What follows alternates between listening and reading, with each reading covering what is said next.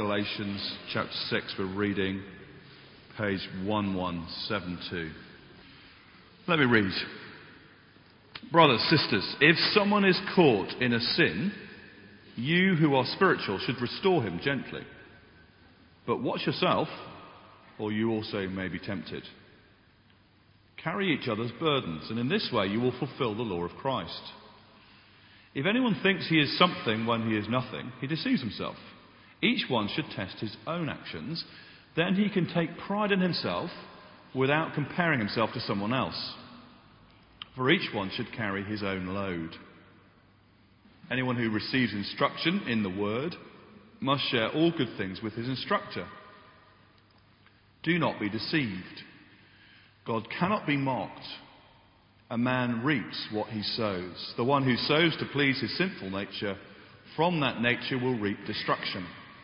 The one who sows to please the Spirit, from the Spirit will reap eternal life. So let us not become weary in doing good, for at the proper time we will reap a harvest if we do not give up. Therefore, as we have opportunity, let us do good to all people, especially to those who belong to the family of believers. See what large letters I use as I write to you with my own hand. Those who want to make a good impression outwardly are trying to compel you to be circumcised. The only reason they do this is to avoid being persecuted for the cross of Christ. Not even those who are circumcised obey the law, yet they want you to be circumcised that they may boast about your flesh. May I never boast except in the cross of our Lord Jesus Christ, through which the world has been crucified to me and I to the world. Neither circumcision nor uncircumcision means anything. What counts is a new creation. Peace and mercy to all who follow this rule, even to the Israel of God. Finally, let no one cause me trouble, for I bear on my body the marks of Jesus. The grace of our Lord Jesus Christ be with your spirit, brothers, sisters. Amen.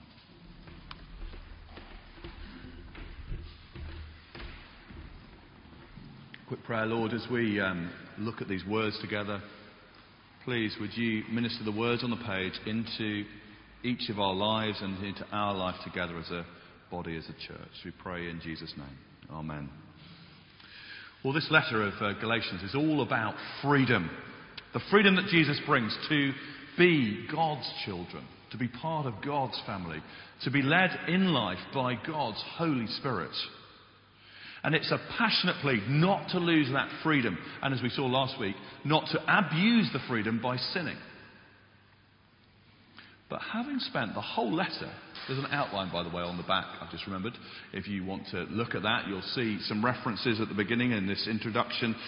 Just to say that having spent the whole letter talking about the fact that we're free from being under the law, Paul then begins the last chapter, if you look down to verse 2, by talking about the fact that if we are living this way, following the Spirit, carrying each other's burdens, we will fulfill the law of Christ. Well, there you go, says the cynic. The Bible contradicts itself. But supposing it doesn't. Supposing Paul is trying to say something quite profound here that although we don't live our lives by sort of following a checklist of laws and saying, tick, tick, tick, I've done really well today, that's not how we live.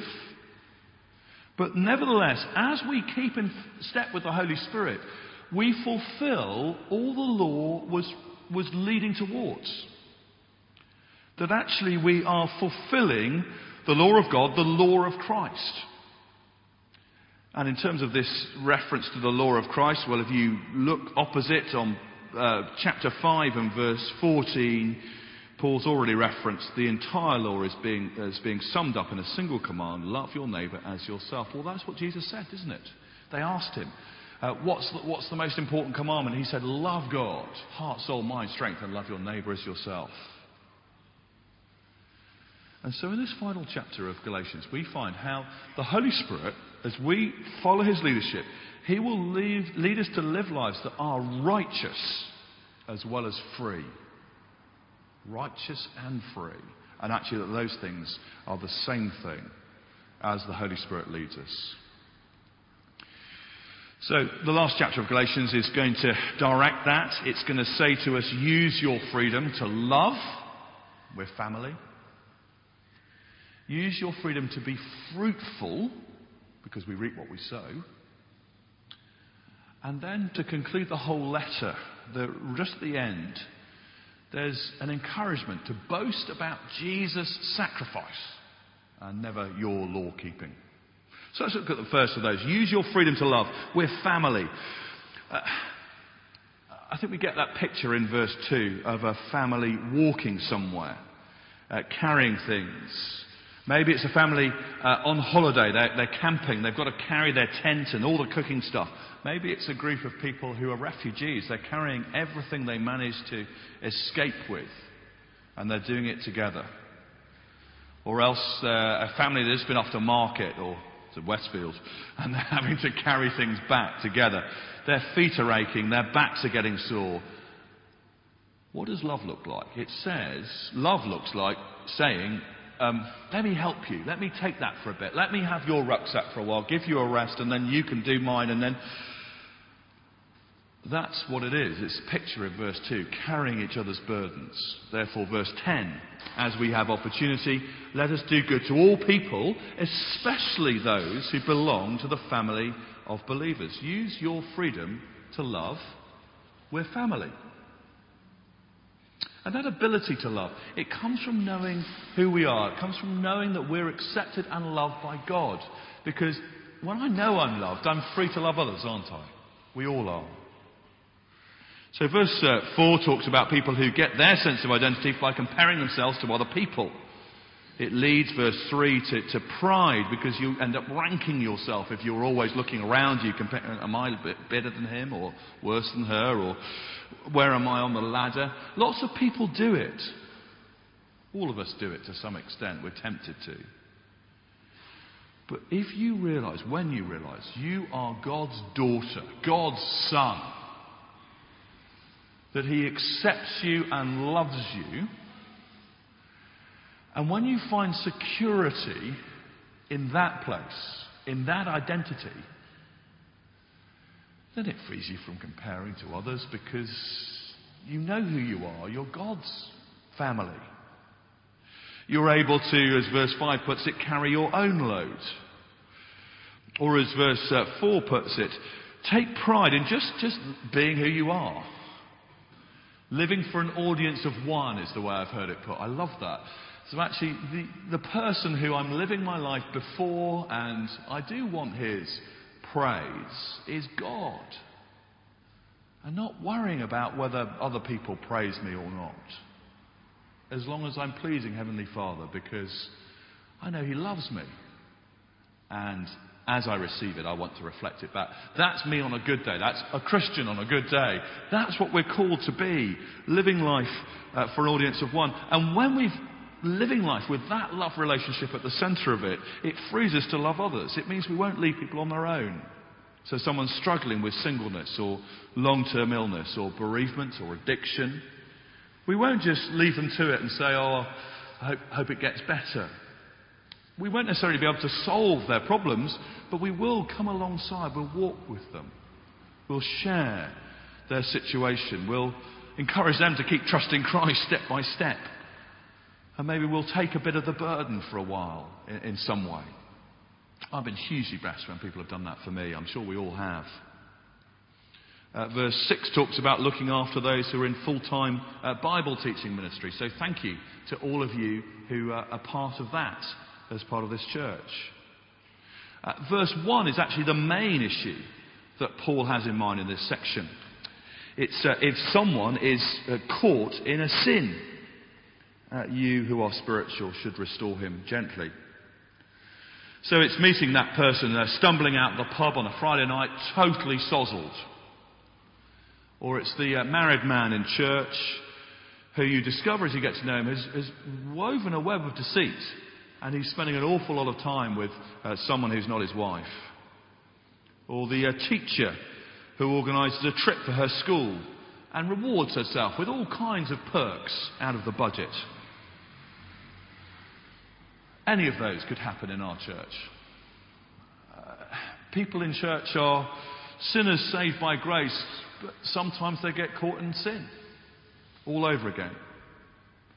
And if you are the person who knows that, maybe nobody else does, in love, you will seek to support and restore and encourage that person to repent and come back to God's grace rather than turning a blind eye to sin. We will carry each other's burdens. That's, that's the vision here. Notice that verse 1 there's a warning to people who are trying to do that.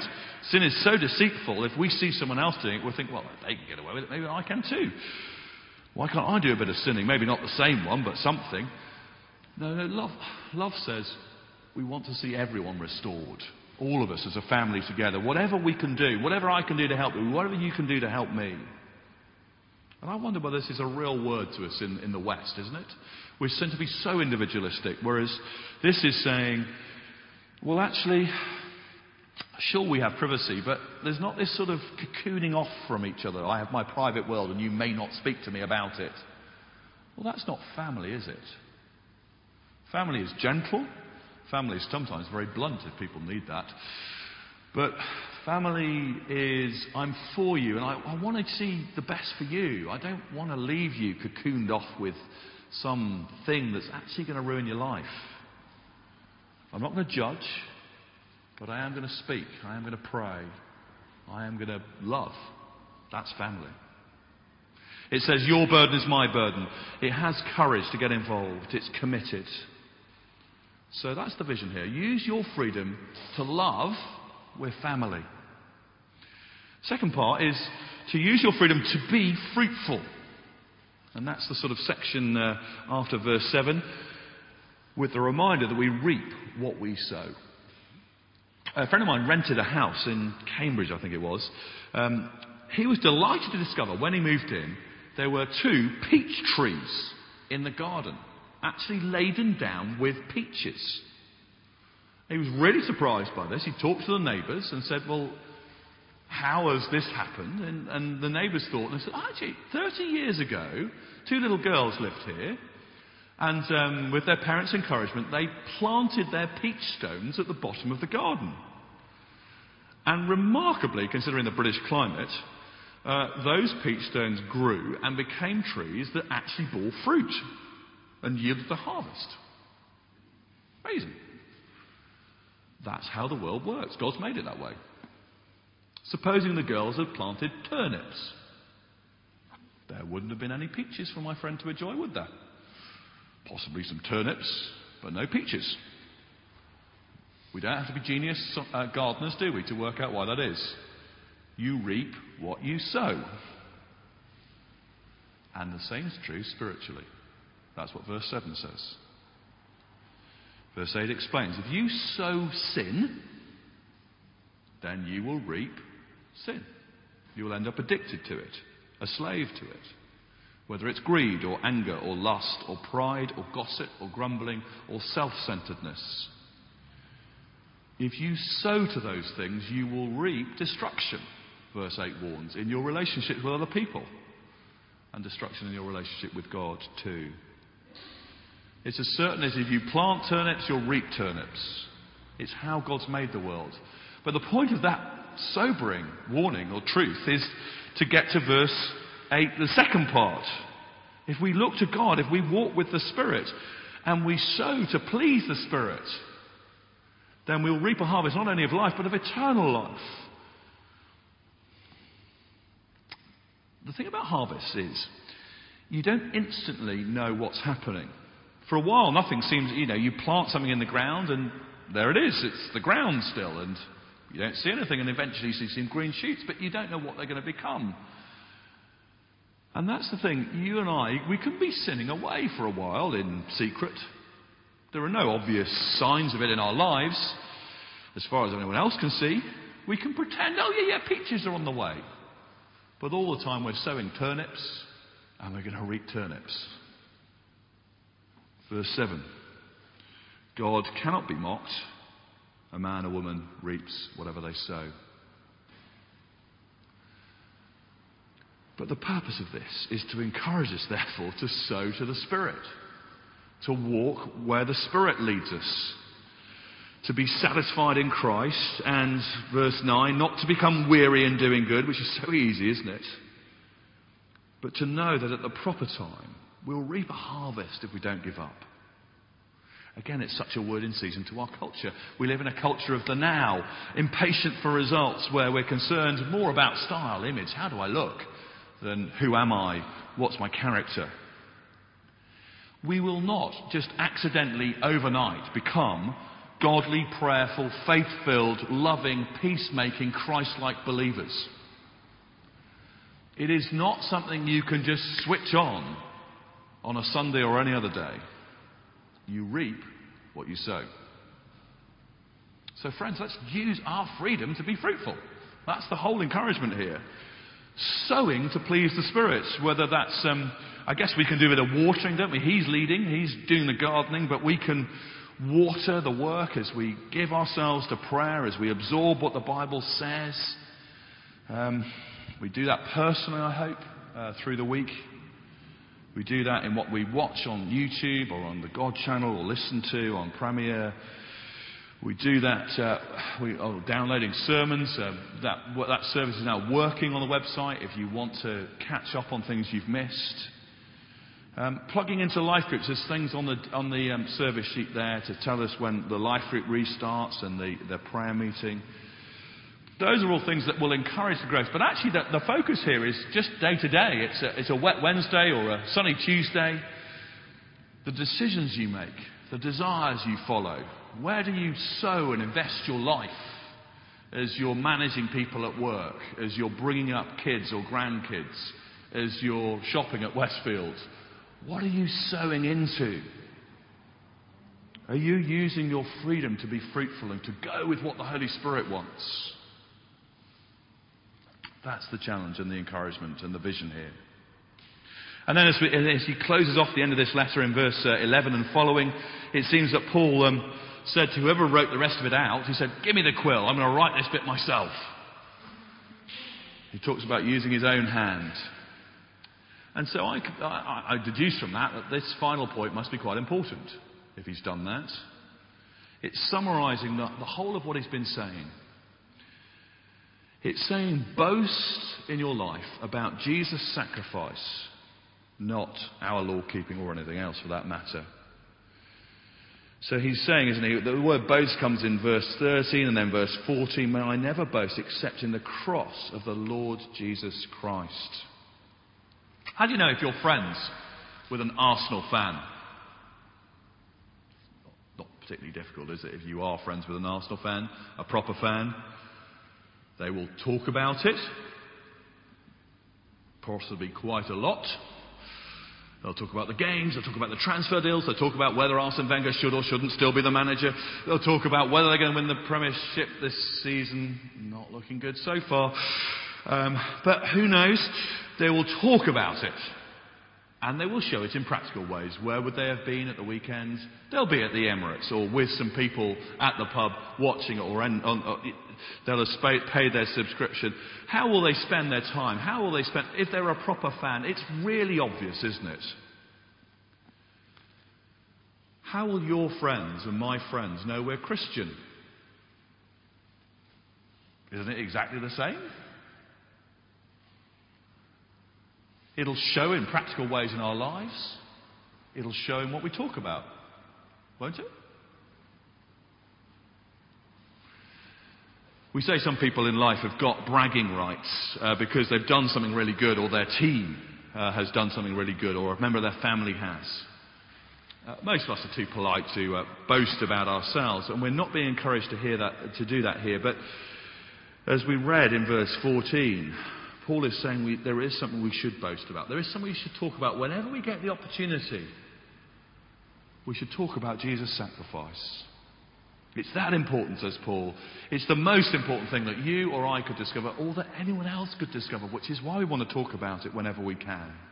And Paul says that knowing that people, when he wrote it, would get into trouble for doing so. Uh, back then, official Roman religion required everyone to join in certain ceremonies, to uh, worship and honour the emperor. The Jews, on the other hand, were given a special opt out. And so I think that explains what he comes back to in verse 12 when he talks about the teachers who'd come to the church and persuaded them all to get circumcised. Perhaps, as well as claiming that it was what God wanted because it was there in the Old Testament law, they were also appealing to the Christians to say, listen, you could avoid persecution. Because if you look like the Jews, then the Romans will let you have the opt out as well.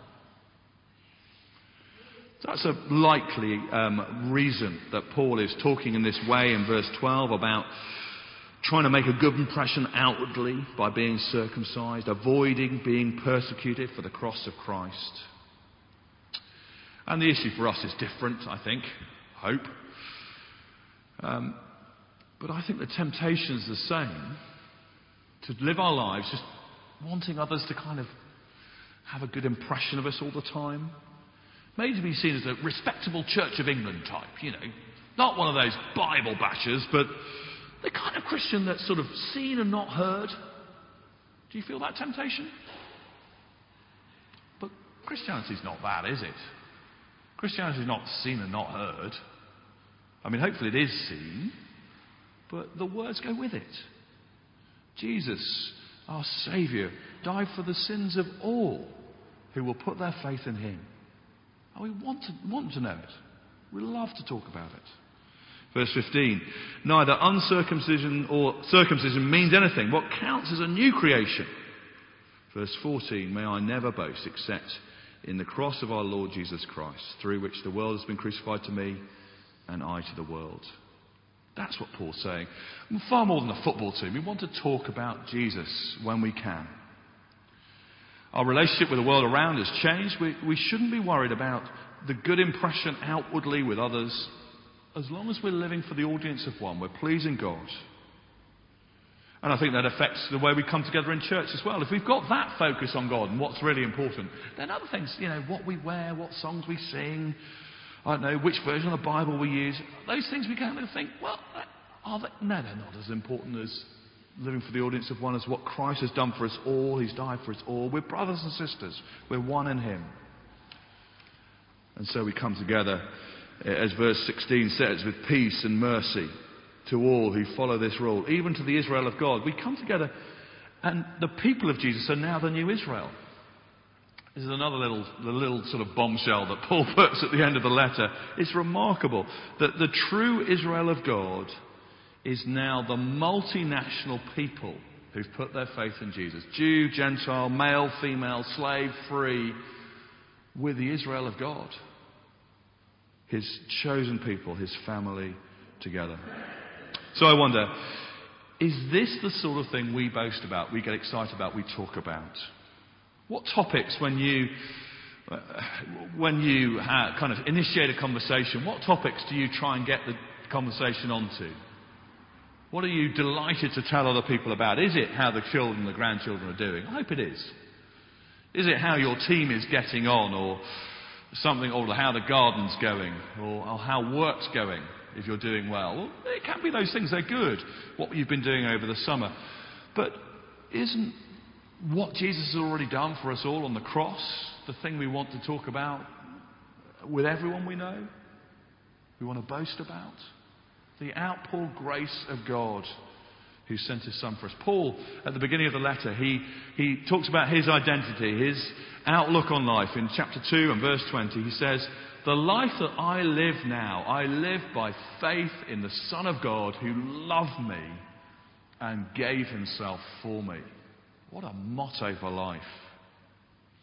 And you and I, when we've grasped something of our identity as the one God loves, the one who is set free by Him to live a righteous life, free from pride, free from self serving sin, that we don't need to spend our lives uh, wasted, uh, reaping destruction, but rather we can live a life that's fruitful, that's free to live the right way, then we want to talk about that. We want to boast about the one who has saved us to live like that. We're free to love, to give, to serve. We're family.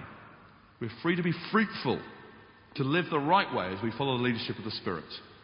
And know we reap what we sow, so we sow to please the Spirit. And it means we will gladly boast about Jesus' sacrifice, not our law keeping, not anything else. We will talk about the one who's the Saviour for all who put their faith in him. So let me close with a couple of verses just from the end. There's a blessing for us from God peace and mercy to all who follow this rule, even to the Israel of God. The grace of our Lord Jesus Christ be with your spirit, sisters, brothers. Amen.